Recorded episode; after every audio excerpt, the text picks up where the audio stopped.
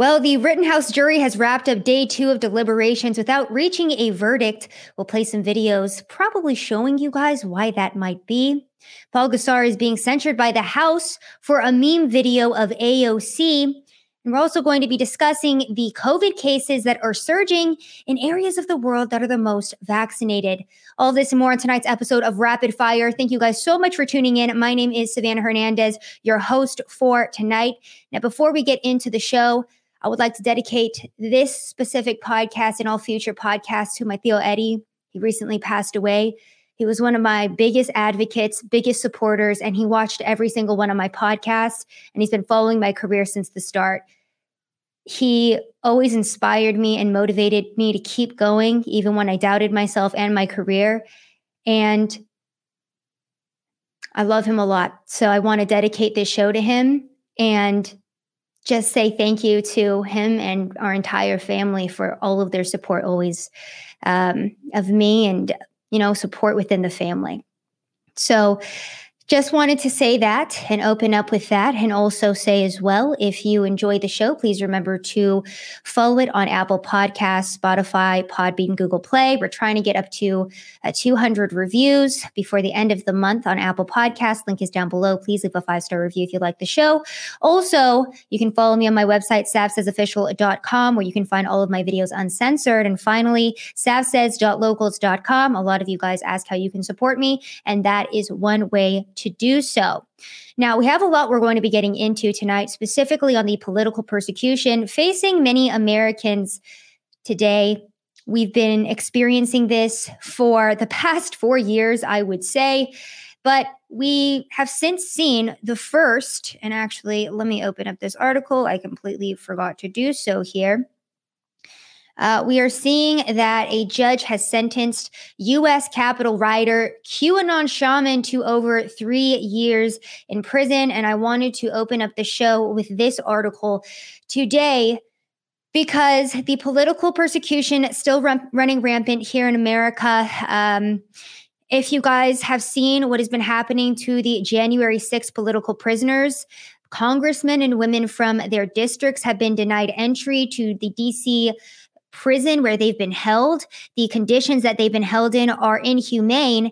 And now this QAnon shaman has been sentenced to over three years in prison for the crime of pleading guilty to obstructing an official proceeding when he and thousands of others stormed the building to try to stop Congress from certifying Joe Biden's election. So that's why they say they're putting him in prison for over three years. It's absolutely ridiculous that we're seeing this when you can look up news articles right now where pedophiles and child sex abusers have gotten away with much less. This man had the audacity to go walk on the Capitol, and now he's being sentenced to over three years in prison. This is abs- absolutely abhorrent, truly. And it's just another testament to how corrupt our justice system is and how how much the political elites will come after the average American citizen for having the audacity to stand up to them. Now, this bleeds into the Rittenhouse trial because this in itself is another example of political persecution in this country. Kyle Rittenhouse, again, 2A loving white male who, you know, I'm sure if we look into his political leanings, very conservative. This is in itself a political persecution. That's exactly what we've seen with this trial. And a couple of quick updates here. As of yesterday, we thought we were going to be getting the verdict, right? Usually when the jury deliberates, they they pretty much know what the verdict is going to be. And I think everyone in America has come to the conclusion of whether or not they think that Kyle Rittenhouse is guilty or not guilty. Now, yesterday it came out that two jurors were holding up the decision, outright citing backlash per the U.S. Marshal in Kenosha. They are saying that they're worried about media leaking their names, what will happen to their families and jobs, including doxing threats from anarchist groups. So, Day two of deliberations has wrapped up. We still do not have a verdict. We have jurors who are nervous that they're going to be doxxed. We've already had reports that people have been filming these jurors outside of the courthouse. That footage was ordered to be deleted.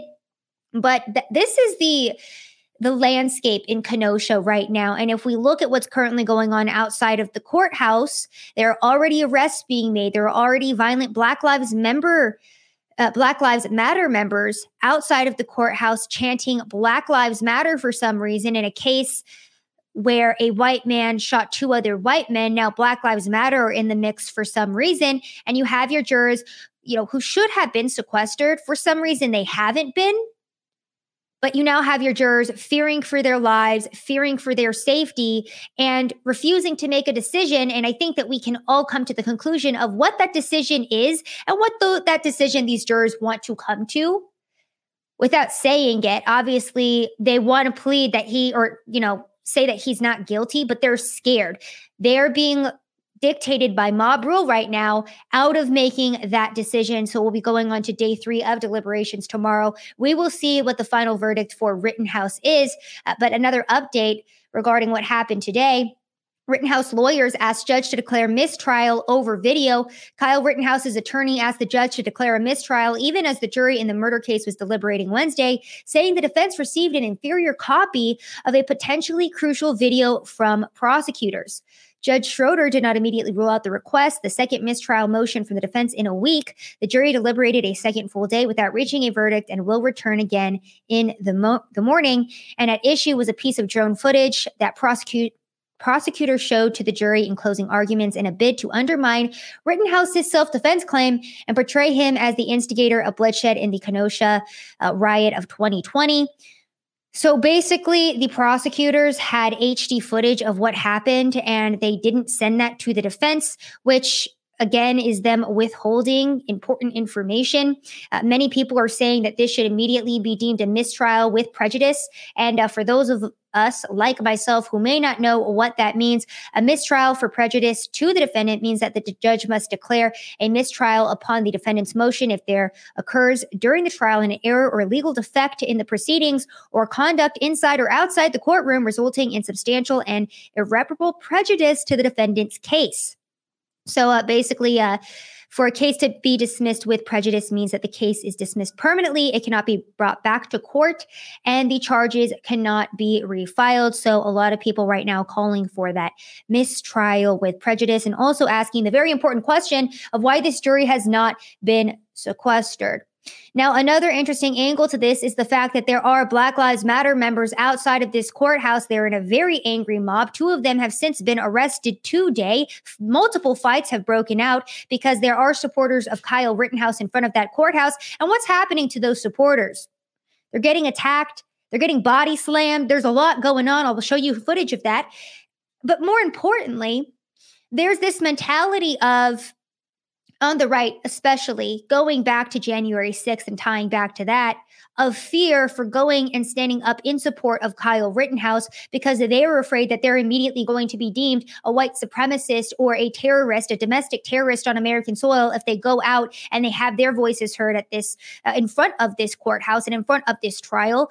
Uh, if you look at the movement of the right since January 6th, many people are like, you know what, we're scared to protest, we're scared to even go out and petition our government because look, look what happened and look how hard the government has been weaponized against American citizens. Again, we're going to be talking about the fact too that uh, AG Merrick Garland lied under testimony regarding whether or not the FBI was weaponized against parents at school board meetings and treated like domestic terrorists. So, I mean, we've seen this time and time again where the DOJ, the FBI, we have all of these corrupt intelligence agencies coming forward and straight up attacking like American citizens, if you will. And and when I say attack, I don't mean like a physical attack, but just coming in and infringing on their privacy, infringing on their rights, treating them like domestic terrorists for having the audacity to, again, exercise their First Amendment right. So that's what we're seeing. And in regards to this this trial right now, that's one angle where people are nervous to go protest and be pro Rittenhouse in front of that courthouse because they know that Black Lives Matter will come and beat them up. And then if they try to fight back, they're going to be public enemy number one. Another angle to this is that the media is now trying to frame Kyle Rittenhouse in this entire trial as well, if Kyle Rittenhouse was black, he would have gotten off much easier. And again, we bring up the example of that school shooter here in Texas a couple weeks back who was black and shot his teacher and wounded several others. And then he was let out on bail the very next day. So, yeah, let's look at the justice system in regards to how it treats white men and black men in this country. Of course, they're trying to, the media, that is, turn this into a racially divisive issue when again, this was white on white crime, if you will. And when I say crime, I mean that Joseph Rosenbaum, a known child pedophile, like a child sexual assaulter, pedophile, uh, Gage Grosskreutz, and then Anthony Huber all had criminal histories. They were all there to riot and loot and destroy Kenosha. Many people have done the math for us because of the media is trying to say that Kyle Rittenhouse shouldn't have been there, that he crossed state lines, that he wasn't even from Kenosha. Well, uh, Gage Grosskreutz, the known Antifa member who actually attempted to murder Kyle Rittenhouse and isn't on trial, he actually traveled from West, I believe it's pronounced Allis, uh, Wisconsin, 51 miles to get to, to get to Kenosha, whereas Kyle Rittenhouse traveled 21 miles to get to Kenosha. So who really put in the work to be there and travel far to uh, have their voice heard that night? Definitely the Antifa member. He put in the work that day, and then he was also there again committing crime, unlike Kyle Rittenhouse, who was tr- uh, trying to defend his community. But seeing the way that this entire trial has been handled, the way that the media has come down so hard on Kyle Rittenhouse, on anybody who has the audacity to de- defend him, even the judge in this case. The judge himself came out today and said, I don't know if I want any of my trials live streamed to the media ever again because of the way the media handled this entire situation. They've been extremely irresponsible in this reporting. And the media narrative, as we have already seen, they've been trying to paint the people who died that night in August at the riot as victims. They were extremely upset when the judge said that they couldn't be referred to as victims, that they had to be referred to as rioters, looters, and arsonists, because that's in fact what they were. The media was upset that they couldn't be labeled as victims because the media wants people to think that these were great people who were outstanding members of society, who were just in the wrong place at the wrong time. And we're already seeing that narrative being shaped. Now, my friend Julio Rosas works for Town Hall Media. He was outside of the courthouse and yesterday interviewed a pro Rosenbaum supporter outside of the courthouse in Kenosha. This is what she had to say. With the sign in particular, uh, you know, you're calling uh, Joseph Rosenbaum a hero. Um, there's kind of been questions about why you would call him a hero, considering his uh, criminal history sure. involving minors since he's a convicted sex offender. Sure. Um, so my answer to that is what it says right here. On August 25th, 2020, they, they were selfless heroes. They they could have saved they could have saved dozens of lives. I would never jump in front of a guy with an AR-15 strapped on him. And so they were heroes. And I'm sick and tired of everybody making like they, you know, like they deserved to die. They were good for nothing. They were useless. No, they weren't. You know, they were they were unbelievably brave, courageous individ- individuals. And so, so nothing about his uh, past you criminal sex behavior. about what happened on this day, and, and you know what else? He's not here anymore. So why do we? Why do we? Why do we even have to bring all that up? Seriously, that, that's nothing but hate, hate talk, and unnecessary. It's like asking it's unnecessary. We all have issues. What was she wearing? You know? I've got a criminal record. We don't murder people for crimes. Yeah. Okay, yeah, we don't just murder people, but Joseph Rosenbaum wasn't murdered. Kyle Rittenhouse acted out in self-defense. Let's let's get that straight first off, ladies. Second off, they're heroes? Are you freaking kidding me? They went down they went to Kenosha to go burn the city down. And I love how these insane leftists are trying to phrase these insane like these criminals. That's what they are. They're criminals as heroes who jumped in front of Kyle Rittenhouse's AR 15 to save dozens of other lives. No, Kyle Rittenhouse had amazing control of his gun that night. Joseph Rosenbaum, Anthony Huber, the only people who were attacking him, the only people that were attacking, again, uh, Kyle Rittenhouse that night were the only people who got shot. So He had great trigger control in that situation, especially when he was being chased down by a vicious and insane mob of criminals. So I just I, I wanted to play this video so we could all understand the mindset of a, a huge portion of Americans when they're watching this case. Do you think either of these two ladies watched one minute of this trial for themselves, not the media's representation of the trial, but actually watched the trial for themselves, maybe even listened to a lawyer. I was on with my good friend Adam Kriegler last night, and he brought up the point that, you know, uh, his friend Rekieta Law has been one of the biggest streamers and biggest yeah, biggest people who have accumulated the biggest audience while streaming this trial. And he made the very important point that he is a lawyer himself. He's been bringing fellow lawyers and attorneys on to talk about this case. And that's the difference between watching this actual live stream of the trial where you have limited commentary from actual lawyers versus watching the media's representation of this trial they're very different and that's how we have people in society now who think that these criminals were heroes and that they saved countless lives. The brainwashing is absolutely insane and I can't stand it.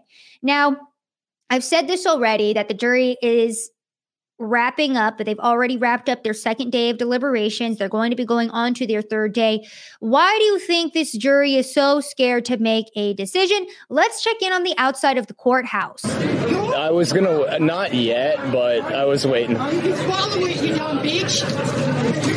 So, as you guys can see here, Yeah, there's a he's man yeah, wearing an that's the F. kid right Kyle there. t shirt, Yeah, yeah. and he attacked He's a female counter He's the protester.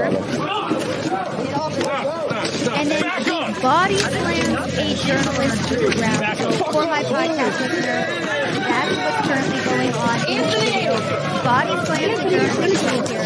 This is what is currently going on outside of the He just Rittenhouse grabbed trial. his- Yeah, he just punched a journalist.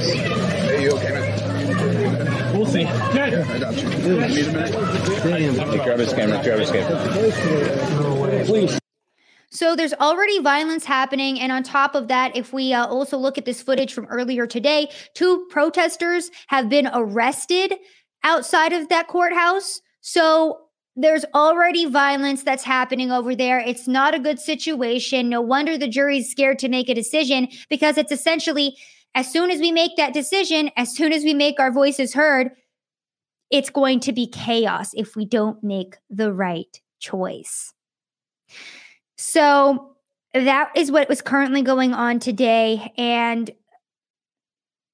again, I wanted to make the theme of this episode and this show about political persecution because it's not just the January 6ers who are being politically persecuted. It's not just Kyle Rittenhouse. It's not just the Second Amendment that is currently on trial with this ridiculous case. It's also congressmen. So we had representative Paul Gosar today censured for what I guess the House deemed as a violent video. He declared it a violation of his free speech. Now, my friend Patriot J used to intern for Paul Gosar, and when he put this video out, I thought it was absolutely hilarious, and I sent it to him because I was like, "Oh my gosh, Paul Gosar is wilding out. What is this?" And it was essentially an anime video of Paul Gosar, and he it, it was like about open borders. It was like good versus evil. AOC was in it, and apparently, this video was so violent that the House had to censure Paul Gosar over it Uh, because we can't be advocating for that. The House voted Wednesday to censure Republican Representative Paul Gosar of Arizona for posting an animated video that depicted him killing Democratic Representative AOC with a sword, an extraordinary rebuke that highlighted the political strains testing Washington and the country.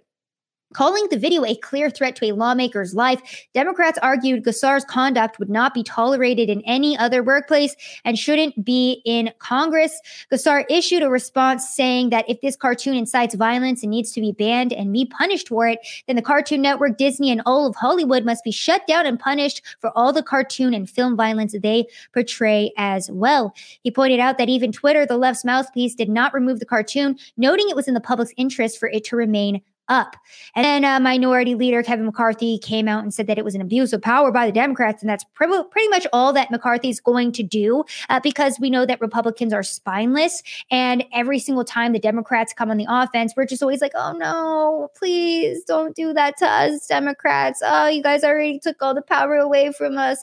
We're Republicans have no spines and we're weak. So we're just going to say, please don't do it again. So great job, Kevin McCarthy. Um, so again, AOC came out in an emotional speech and said that our work matters. There's meaning in our service, and when we incite violence with depictions against our colleagues, that trickles down to violence in this country. And Gosar said that this was mischaracterization, that the cartoon was not dangerous or threatening, and it didn't he's never espoused violence towards anyone and the decision to censure gosar is one of the strongest punishments the house can dole out and it was just the fourth in nearly 40 years and the resolution will remove gosar from two committees the national resource and the oversight and reform panel on which ocasio-cortez also serves limiting his ability to shape legislation and deliver for constituents so there's a lot going on with this. And the main point that I want to make here is that this depiction of violence. Like, I'm so tired of this nonsense in society. Words are violence. This video was violence. No, it's not. Violence is violence. And this comes from the same party who advocates for violence and says that rioting is the voice of the unheard and advocated for Black Lives Matter and Antifa to burn down our entire country for a year. And you're telling me that a video mocking AOC is violence? Are you joking? I mean, Democrats in themselves are a complete joke, so we would expect nothing less from them. But this is absolutely ridiculous. And this comes on the day that, per CNN, 100,000 Americans died in a year from drug overdoses, from fentanyl, mind you. But of course, Congress spent the day instead talking about censoring members over internet memes. So I'm really glad that our politicians are focused on what matters in this country. Uh, again, per CNN Health, drug overdose deaths top 100,000 annually for the first time, driven by fentanyl. CDC data shows, and fentanyl. Okay, it's it's funny that this story dropped in the same day that the House is talking up to Paul Gosar and coming down so hard on him and rebuking him for a damn video meme when we have a fentanyl crisis going on in our country. And uh, per the DEA, because I wanted to really make sure that we're getting our facts right here, where does fentanyl come from? Typically, illicit fentanyl primarily manufactured in foreign clandestine labs and smuggled into the United States through Mexico is being distributed across the country and sold on the illegal drug market. Wow, sounds like we should be getting our borders under control and talking about the fact that a large number of Americans are dying from fentanyl overdoses like good old George Floyd instead of getting mad over Twitter memes. Maybe Congress should be more focused about what's currently going on in this country and what's actually affecting real Americans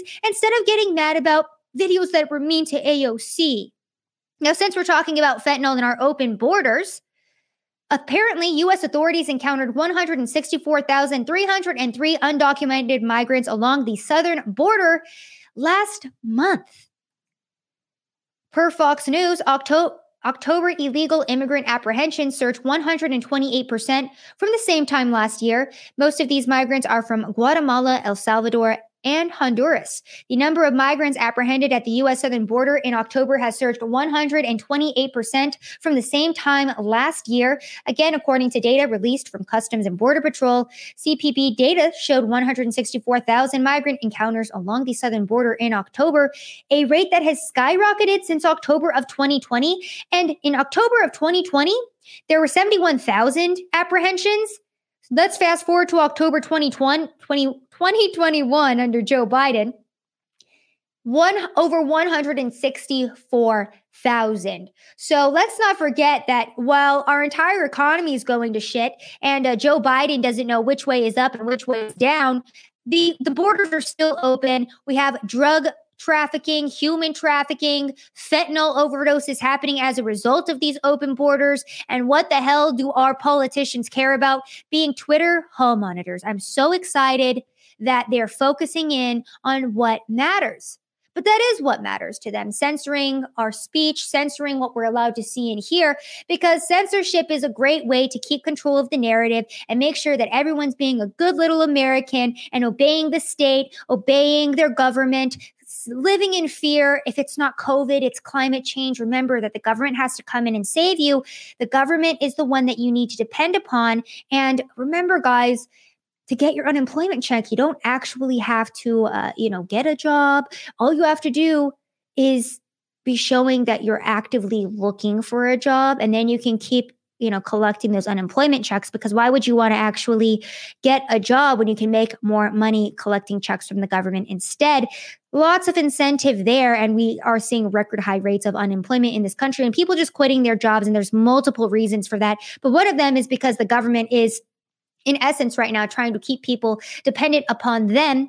Now, at PBS hosted an expert on authoritarian regimes, and they tried to do it to bash Donald Trump, but he had a much different insight on authoritarian, uh, yeah, an authoritarian state. And it was very interesting to me because uh, listening to this made me think about where we're currently at in America. And if you look at authoritarian regimes or dictatorships, for example, North Korea, one of the ways they keep their people under control is via starvation, uh, a destroyed economy, making them dependent on the government, and then absolutely ruining their lives, ruining their way of living, which is what we're currently seeing in our economy right now. We're seeing the beginnings of that, or maybe even the middle. I don't know. We're pretty far into it. We'll be getting into that in a second, but let's watch this quick video. In your book, you're describing the directives of Mao Zedong during the Cultural Revolution that would be distributed publicly every night. And then you write this is your quote they served a function similar to Donald Trump's late night tweets while in office. They were the direct communication of a leader's thoughts to his devoted followers, enhancing the sanctity of his authority. So, do you see Donald Trump as an authoritarian? I, well, I don't, you know, he if you're authoritarian, you have to have a system in supporting you. You cannot just be authoritarian by yourself. But certainly in United States, with today's uh, condition, you can easily have an authoritarian. In many ways, you're already in the authoritarian state. You just don't know it. How so? Many things happens today in U.S. is can be compared to cultural revolution in China. Like what? Like people trying to be unified in certain political correctness. That is very dangerous. So, very important video there. And if we are hearing that we're essentially already in an authoritarian state and we don't even realize it, I think a lot of us do, but the average American doesn't. And again, this gentleman used the example of everyone trying to be politically correct. But if we take it a step further and look at how previous governments have gotten their people to the point of not even being able to fight back against their government, we've seen that via starving people or destroying the dollar and destroying their entire economy has also gotten the job done very well. Now, bringing it back home here, there was a lot of economy news that I didn't get to last week. So we're going to brush over some of that and then also add some more relevant news, starting off with the fact that the US consumer price jumped 6.2% in October, the biggest inflation surge in more than 30 years. The consumer price index surged 6.2% from a year ago in October, the most since December of 1990. Core inflation, stripping out food and energy, increased 4.6%, the fastest gain since August 1991. Energy, shelter, and vehicle costs led the gains, which more than wiped out the wage increases that workers received for the month. So that's what we're currently experiencing in Joe Biden's America. But lucky for us, we have the media to swoop in and make sure that we're not thinking for ourselves and we know that in fact it's actually a good thing that store shelves are empty, that inflation rates are going up. Remember, we had, I believe it was MSNBC, come forward and say, well, inflation's actually a good thing. It just means higher paychecks. And, um, now we have Bloomberg coming out because we know that many grocery store shelves around the nation are slowly emptying out because of supply chain issues. Well, Bloomberg says suddenly Americans can't spend like they used to. Store shelves are emptying and it can take months to find a car, a refrigerator, or a sofa. If this continues, we may need to, gasp, live more like the Europeans. That might not actually be a bad thing. So, this is the media sitting here and telling us, well, if grocery store shelves are empty, it's because of the consumer. We saw them, they've been doing this for a while now. So it's not surprising that they're doubling down on it. But when you have a president who is causing the supply chain issues via unconstitutional mandates and is not allowing our economy to recover, the reason why there are supply chain issues are large in part because of Joe Biden's vaccine mandates, because workers don't want to adhere to that, because there's a lot there's a lot going on with that because Joe Biden refuses to allow us to just get back to normal and they're using COVID as a fear tactic to con- again continue plunging us further into economic chaos. But the media just says, well, it's the consumer's fault. Maybe we should be less greedy. Maybe we should live more like the Europeans. If you if you can't buy food, it's totally fine. Like European people only eat like twice a day anyway. We don't need to eat as much as we do in America. Grocery store shelves are actually a really great thing. And I tweeted out again, first the media started off with inflation is rising. Here's why that's a good thing. And then grocery store shelves are empty, but it might not actually be a bad thing. And I ended it with this other headline headline from Business Insider that says the robots are taking our jobs. And that's good news for everyone. And that's just another further example of how many of the things that are bad in society and we know are bad at a very common sense level, the media comes in and doubles down and says, no, actually, you're wrong. Let us think for you because a large portion of America does need somebody else to think for them. And so they read these headlines and say, oh, well, I thought that a robot coming in and taking my job was a bad thing, but I guess it's really a good thing, just like the inflation rates, just like the rising gas prices, just like the empty grocery shelves, just like socialism and communism and Joe Biden not knowing how to lead a country. Like all of these are actually really great things. And I think everyone just really needs to calm down. CNN again what supply chain crisis? America's largest retailer is doing just fine. I love this article because if you read seven paragraphs in, it says several large retail chains, including Walmart, have chartered their own ships to deliver goods from Asia, stocked up on extra merchandise, and relied on their deep pockets and broad supplier bases to adjust to supply constraints. Those options are too expensive and inaccessible for most small shops, which typically have less financial flexibility to absorb higher costs and keep prices down for customers customers than larger competitors. So CNN in their tweet headline are like, well, what are you guys talking about? There's no supply chain issues for Walmart. And then in the same article, have to come out and say, well, they did have to charter their own ships and they did have to use their enormous size and clout to be able to get through the supply chain disruptions, again, caused by Joe Biden and globally because of all of this COVID nonsense that the government is implementing it on us. And so what's what CNN is essentially saying to you here is if you're a small business owner in America, you don't matter well, Walmart's fine, so everyone else should be fine. It's not really that big of an issue, and everyone's freaking out for no reason. Forget you, CNN. You freaking suck. And in their same attempt to say that, well, actually, there's not really that bad of supply chain issues, like Walmart's doing fine, the same publication, CNN, says Thanksgiving items are running out of stock, but don't panic. Here's why it's a good thing. Everyone can be skinnier if we don't have as much food to eat on Thanksgiving. Come on, guys. Also, remember that Thanksgiving is a racist holiday anyway, so why would you even want to celebrate it? Come on, guys. We're, we're combating racism with empty grocery shelves. This is actually just 4D Chessel along. Joe Biden, in an attempt to get people to stop celebrating the racist holiday of Thanksgiving, enacted an entire supply chain global crisis so that people wouldn't celebrate it. Now we have the media coming in saying, well, it's actually a good thing that we're running out of uh, Thanksgiving items. No, that's me just joking around, but it's absolutely hilarious to me when CNN says, well, actually, like, supply chain issues really really aren't that big of an issue uh, you know if you're a multi-million dollar corporation like walmart you shouldn't be affected by it if you could just hire your own uh, you know cargo ships not really that big of a deal but also we do recognize that there are supply chain issues but there's not that's the media, guys. Amazing. Now let's jump to the gas prices in America because we know those are surging as well. From Washington Examiner, oil industry accuses Biden of smothering ability to respond to surging prices.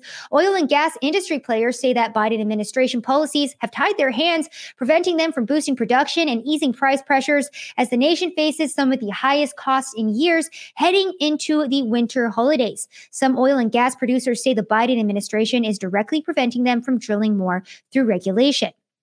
Others say the administration is indirectly limiting production by signaling to potential investors that oil and gas will be penalized in the future. So apparently, you have some producers who are struggling who say, We'd love to ramp up production, but they can't because of federal permits, and they have to wait for federal agencies to approve permits versus a small operator who maybe operates entirely on a private land, but is constrained by the capital markets. And that is from Tim Stewart, who is the president of the Oil and Gas Association. He goes on to say as well that the Bureau approved 671 permit applications in April, a number that progressively dropped each month through August, which saw 171 approvals, or just over 25% of April's total. Uh, he's quoted again saying that they've got plenty of product, plenty of resource, getting it getting to it and getting it to the market is another thing. So that is what the Biden administration is currently doing and probably why we're seeing gas prices surge. Also, Biden proposed a 20 year ban on new oil drilling near Native American sites in New Mexico. My father is in the oil field and he was talking to me about the ban that Biden was trying to impose on the oil and gas industry, uh, stopping them from fracking on federal lands. And now we're seeing all of these propositions of 20 year bans. Uh, after years of tribal requests, the president plans to block new oil and gas leases within 10 miles of Chaco Canyon in New Mexico. The move generated, of course, strong pushback from industry groups. So a lot of memes go around where it's like uh, Joe Biden pleading to OPEC, like, please, please don't hold America hostage. Don't make our oil prices go up. Our gas prices are so high. And it's like a, a like a Chad Saudi Arabian who's like, you are literally stopping the production of oil in your own country and you're stopping fracking of gas and natural resources in your own country. Like don't don't blame this on us, fam. That's all you. So you love to see it. Just kidding. We absolutely hate to see it. The further destruction of America and how Joe Biden is complicit in allowing this controlled demolition of our once prosperous economy under Donald Trump. Nobody could deny that it was very prosperous. Everyone was doing very well. Look at us now, guys. Look at us now. What else is Joe Biden doing? Well, on Monday, he met up with President, or he, I believe it was a phone call actually, with uh, President Xi Jinping. And um, yeah, Joe Biden and his entire party are essentially uh, trying to appease the communist Chinese, and this headline came out Biden reinstates commitment to one China policy on Taiwan in call with Xi. President Biden on Monday reiterated his administration's commitment to the one China policy on Taiwan during a virtual meeting with Chinese President Xi Jinping. Biden underscored that the United States remain committed to the one China policy guided by the Taiwan Relations Act and that the United States strongly opposes unilateral effects to change the status quo or undermine peace and stability across the Taiwan Strait. Under the One China policy, the U.S. does not recognize Taiwan as a separate state from China. And under the Taiwan Relations Act of 1979, the U.S. is committed to providing Taiwan with arms for its defense. The law does not commit the U.S. to sending troops to Taiwan to defend it. And we all know that uh, China has been impeding on Taiwan's airspace. I had the the privilege of going and reporting on the protests in Hong Kong, the pro democracy protests before China took that over as well. Um, was very sad to see because many of the Hong Kongers, which is very pro democracy, they were pro freedom. They didn't want the communist Chinese coming in and impeding on that. But the Chinese have since taken over Hong Kong and now they're going into Taiwan and they're trying to do the exact same thing. And Joe Biden said, Yeah, great, no big deal. Uh, that's awesome. Raheem Kassam did a really great thread on this appeasement to the communist Chinese per the Biden administration. And he said that Xi threatened the US and Biden said nothing back in vivid language that has come to define Beijing's strident rhetoric. Mr. Xi criticized politicians in the United States who he said sought to use the island status as leverage over Beijing, speaking of Taiwan, a trend he described as dangerous. It is playing with fire, and if you play with fire, you will get burned. The Chinese readout cited Mr. Xi as saying. The New York Times even admitted that China won. China counts the meeting as a win, achieved without any compromise with Joe Biden. So, uh, yeah, the Chinese are getting everything that they want from this weak leader. And that's we, what we know Joe Biden is. He's a weak, incompetent leader. He is not strong. He does not stand up for America, for democracy. And it's so funny because we saw that scary ass video come out of Joe Biden where he was like, there is there is less democracy in the world than there was a hundred years ago. And he was like going so crazy, and people were like, oh my gosh. And so the same man who's crying about how there isn't enough democracy worldwide won't stand up for Taiwan, who is trying to have their own democracy and their own freedom from China, who are crazy ass communists who go and have social credit scores actually implemented for their people, facial recognition towers. If you speak out against the government over there, your your ass is going to get disappeared. There's actually a Chinese athlete right now who, um, I guess, admitted or spoke out and said that she she made sexual assault allegations against a Chinese official. Nobody's heard from her since. That's China. Also, let's talk about the Uyghur Muslim concentration camps where they're essentially slaving people out over there. We could go on and on about China's atrocities, but luckily for China, they're protected by the UN. I believe they're even on their Human Rights Council, along with, I believe, Iran and North Korea. I don't know if they're on the human rights councils, but uh, they're their human rights council for the UN. Yeah, look at some of the countries that are on that list. It's laughable to say the least. China, protected by all of these agencies, the World Health Organization covered for China at the beginning of the COVID release. Uh, Tedros I can't remember his last name. I'm not. I'm going to butcher it, so I'm. Gonna, I'm not even going to attempt it. Basically, the director of the World Health Organization immediately came out and was like, "Oh, China didn't do anything wrong." So that's the World Health Organization that was covering for China. The UN has covered for China, and now we have Joe Biden basically bending the knee to China and saying, "Yeah, you guys can do whatever the hell you want. We're not going to do anything." We'd expect nothing less from the president, who, after signing the 1.2 trillion dollar infrastructure bill, as you can see in this video, has the presidential seal blurred out. Many people are questioning why this keeps happening because this isn't the only video that is like this. Um, maybe because it's a short clip, somebody doctored it and blurred that seal out. I'm not sure, but there's uh, several videos that are circulating like this of Joe Biden with that seal blurred out. It's very strange. I never saw anything like that under Donald Trump. Uh, people say it's because Joe Biden is not a legitimate president. That's just what other people are saying. I'm just reporting that to you guys. So who knows? Speculations on why that seal is blurred out, let me know. Also, let's take a peek at how Kamala Harris is doing. Now, Jack Posobiec a couple months back was talking about the shade war going on inside the White House between Kamala Harris and Joe Biden. And we are now seeing articles like this one from the New York Post coming out saying Kamala Harris is sidelined amid growing tensions with Joe Biden, insiders are saying. It's hard. Uh, Vice President Kamala Harris feels increasingly isolated inside the White House as her approval ratings plummet, with the first female V believing she's not getting the same support given to other members of the Biden administration, according to a detailed new report. And uh, one of her former aides says it's because she's not a white man and that's why she's being treated this way. Um, no, it's because Kamala Harris sucks and nobody likes her. She's fake. She's awful. She's horrible to listen to. She's the worst of the worst. Why do you think her run for president wasn't successful? Because she sucks. It's so funny too, because you know who's on the 2024 Democratic ticket? You're you're gonna love this. It's Kamala Harris and Pete Buttigieg. Please, please, dear Lord Jesus, let the Democrats let that be their ticket ahead of 2024. Let's go Kamala for president and Pete Buttigieg for VP. That is the biggest losing ticket. I don't think I could maybe if like Eric Swalwell was paired up with AOC, that could be even worse. I don't know. I don't know. Let me know in the comments or in a review on Apple Podcasts. Remember to leave a five star review. We're trying to get it up to 200. Let me know in the comments what you think a worse pick would be. But Kamala and Pete, that is a winning ticket for Republicans, I would say. Now, let's go ahead. Now that we're done talking about the destruction of our economy, why inflation rates are so bad, why our gas prices are surging, why grocery store shelves are empty, and uh, you know how strong China is getting. Now that we're done talking about all of that, all of the political persecution, let's get into COVID news and the fact that uh, COVID cases seem to be surging in some of the most vaccinated places in the country and in the world, actually. Isn't that kind of crazy? Yeah. But before we delve into all of that insanity, let's actually start off this uh, piece of the show with some good news. So, per the Washington Times, OSHA has suspended activities related to Biden's vaccine mandate.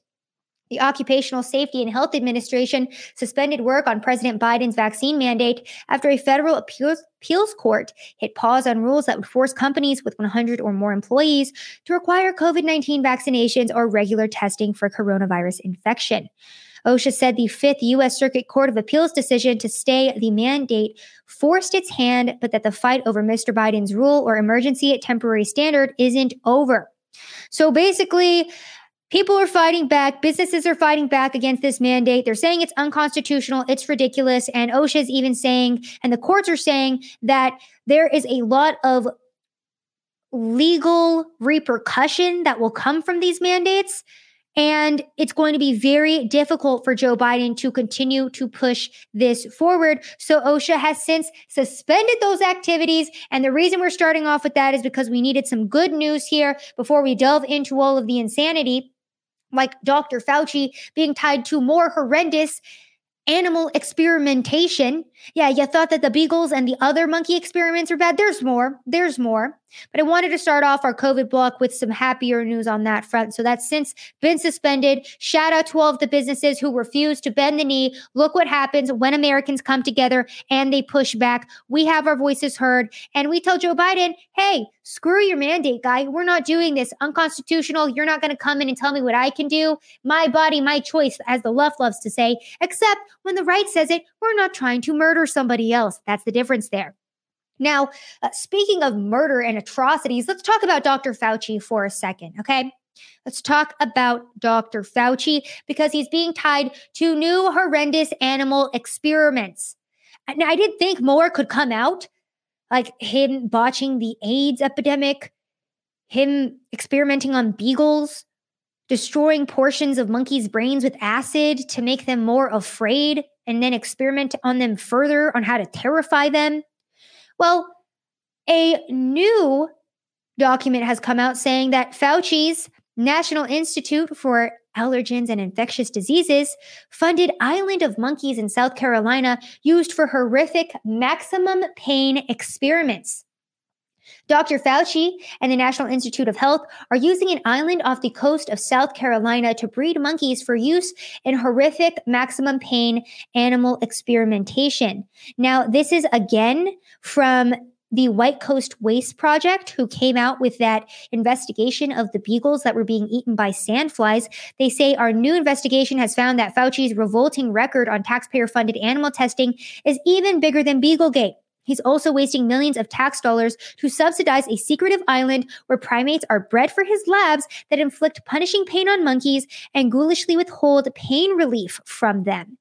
So apparently, 600 monkeys are taken from Morgan Island per year and shipped to some of the federal government's most painful and cruel laboratories for animal research. And that is so heartbreaking. You guys can see the vid- the pictures on screen here. Apparently, the uh, agency used 15. Re- I don't know how to say that word. I'm not going to attempt it. Basically, uh, 15 different types of monkeys for a pilot study. And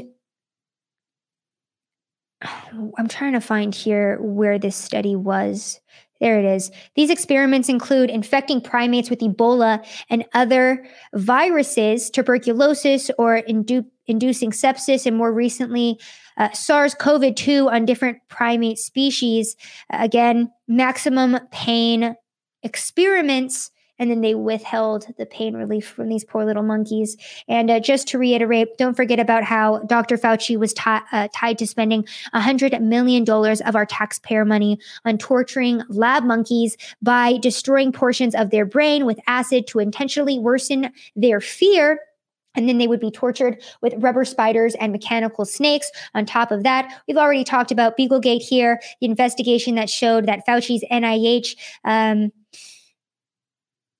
was granted $370,000 to a lab in Tunisia to drug beagles and lock their heads in mesh cages filled with hungry sandflies. And there's that picture there, just so we can all be aware of who Dr. Fauci is. The same Dr. Fauci that's pushing to get you and your child vaccinated for your health. That's who this person is. That's who Dr. Fauci is. He botched a previous epidemic and he botched COVID the pandemic here in America, absolutely atrocious. Dr. Fauci, if we look at his history and now his ties to all of this horrific animal experimentation, like at, at a basic level, if you can't treat an animal with dignity and respect, how can you treat a human with dignity and respect? Like, look at the way that people treat their animals as to like who they really are and who their character is. So Dr. Fauci tied to a third now horrific experiment involved in torturing animals for scientific research. Yeah, this is the guy that's that's giving us and leading us through a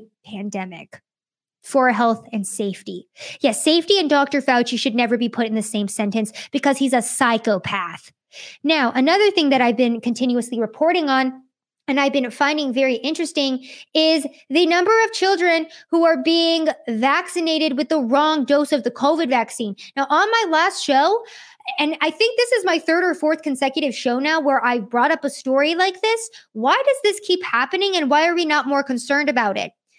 Several California children are sick after receiving a wrong dose of a COVID vaccine and this happened in Antioch. There was outrage among some parents in California's Bay Area as 14 children were given the wrong amount of COVID 19 vaccine this past Saturday. At least two kids were given double the recommended dose. And yeah, okay, here, here's the uh, Denise who's the mother that's being interviewed in this story says that uh, 10 hours later after getting the doses her older child fell down twice so, children being given the wrong dose of this vaccination, having extreme side effects, and everyone's kind of just overlooking it. It's not a big deal. Why the hell on every single episode of my show lately have I been reading articles like this? This is a pretty serious issue. And um, maybe we should be questioning this a little bit more. I don't know. Maybe we should be questioning this when 12 to 14 year old young boys are having heart attack like symptoms, or people are getting Guillain Barre after getting the vaccination and having adverse effects. Maybe we should be, you know, a little bit curious as to what's going on in society. Maybe we should be curious when, in like my last episode, I laid out how there's a mystery rise in heart attacks from blocked arteries. There's a mystery rise in heart attacks linked to weed usage. There's a rise in heart attacks due to pandemic level stress. Just all of these random rise in heart attacks, specifically linked to young individuals who otherwise wouldn't have them very weird how that's happening now, and nobody's questioning it, and nobody questions it because we're not even allowed to talk about it. And I put my entire YouTube channel at risk every single day by even reporting on this news because we don't live in a free country. I'm just going to point blank say it. YouTube, Facebook, Twitter, say what you will about them being private companies. Opinions are formed. People vote for presidents based on the opinions and the facts and news that they gather from these different public forums. And the fact that these are such powerful places yeah, people should be allowed to have access to all information. They really should. Now, I was thinking about this a lot because in my last episode, I was talking about how Joe Scarborough is a criminal for his his irresponsible reporting and a lot of these media members are criminals for their irresponsible reporting on the trial in Kenosha, on Kyle Rittenhouse, on any of the black criminals who were shot in 2020 that led to the incitement of actual riots and actual violence because of the media's false reporting and the media completely lying to all of us. Now, I called them criminals and I was like, you know what? They should go to jail for this. Now, I was thinking about this because I oftentimes say that I'm a free speech absolutist, and I still am, and I still stand by that. But I still stand by both statements because I'm a free speech absolutist when it's equally applied to both sides, and it's not equally applied right now. And how do I know it's not equally applied? The fact that my Twitter account was deleted because I had the audacity to go and do the actual reporting on the riots last year that no one in the mainstream media would do. It's not applied equally. So if it's not applied equally, then those who are actually criminal in their reporting should be held accountable and should face consequence. That's all I have to say about that. Now, going back to the just insanity of the lockdowns that we've been experiencing over the past two years at this point. Uh, Ireland apparently is reimposing COVID 19 restrictions, including a midnight curfew. 93% of the adult population is fully vaccinated, but all right, they're reimposing their COVID restrictions. On top of that, Sweden will be introducing COVID passports. And then, uh, I'm gonna I'm gonna butcher this. Gilbert Gil, Gilbitrar, I think that's how you say that. Gilbitrar It is a territory in the UK, one of the most vaccinated places in the world, is canceling their Christmas celebrations because they are having surges of COVID 19. Again, despite being one of the most highly vaccinated territories in the world. They are now tightening their COVID restrictions over the festive period following a spike in COVID cases. And it's not only there that that's happening. Remember, in Austria, all of the unvaccinated are being put into quarantine for the next 10 days. That happened this last Sunday. That's when that was imposed. Well, Austrian COVID cases have hit a record high on the third day of lockdown for the unvaccinated. And don't forget as well that highly vaccinated Israel is seeing a dramatic surge in new COVID cases. This is an old headline from August, but the point still stands that all of these highly vaccinated areas, not only around the world, but here in America as well, seeing a huge surge, surge in COVID cases. Bringing it back home, Vermont has the highest vaccination rate in the country. So why are their cases surging? Vermont is one of the most vaccinated states in the country and has served as a model for its COVID 19 response throughout the pandemic. But now the state is experiencing its worst COVID 19 surge yet. Nearly 72% of residents are fully vaccinated against COVID 19. And then, of course, they're like, well, it's because of the Delta variant. Like, oh my gosh, it's so scary. And it's like the Delta variant. I'm sorry. How do we test for the Delta variant? Can somebody remind me of that? Do we have a test for the Delta variant? I don't think we do. So, how is the media saying it's because of the Delta variant when we can't even test for the Delta variant? Somebody answer me that. I don't know. It's just really, really weird how that's happening. Don't you guys think? Mm, all of the most vaccinated places and this just this isn't even in just America. This is worldwide at this point. Reimposing uh, COVID lockdowns and restrictions, imposing the passports, imposing the lockdowns. The most vaccinated areas have the highest surges in cases. Is anybody going to use common sense? On this? Is anybody going to stand up against this and say, yeah, that's kind of weird. We're not doing this anymore? No. And that's why these corrupt governments continue to impose these restrictions because they know that they can get away with it untouched. Now, not to get conspiratorial on you guys, but since we're talking about infectious diseases, I got to show you guys this. It's actually pretty crazy. So, this article came out from Yahoo News on November 4th, 2021. Bill Gates warns of smallpox terror attacks as he seeks research funds. Okay. So apparently, Bill Gates says that he's warned governments to prepare for smallpox terror attacks and future pandemics. And, you know, the government really needs to invest billions of dollars into research and development. So he made these comments at the beginning of the month on November 4th smallpox terror attacks. Now let's fast forward to November 16th. That was yesterday. Yahoo News FBI investigating vials labeled smallpox found in a lab near Philadelphia. Where in Philadelphia, by the way? The FBI and the CDC are investigating questionable vials labeled smallpox and found in a freezer last night at a Merck facility outside of Philadelphia. That's really interesting. Merck, yes, Merck, the same company that's selling the federally financed COVID pill back to the US for 40 times what it cost to make. So the same company that is currently profiting off our current, uh, you know, very infectious pandemic has smallpox, alleged smallpox vials in one of their facilities. In the same month that Bill Gates came out to warn about smallpox terror attacks. It's kind of crazy, guys. I'm, you know, I'm just trying to say, like, that's just a really, really weird coincidence. Really strange.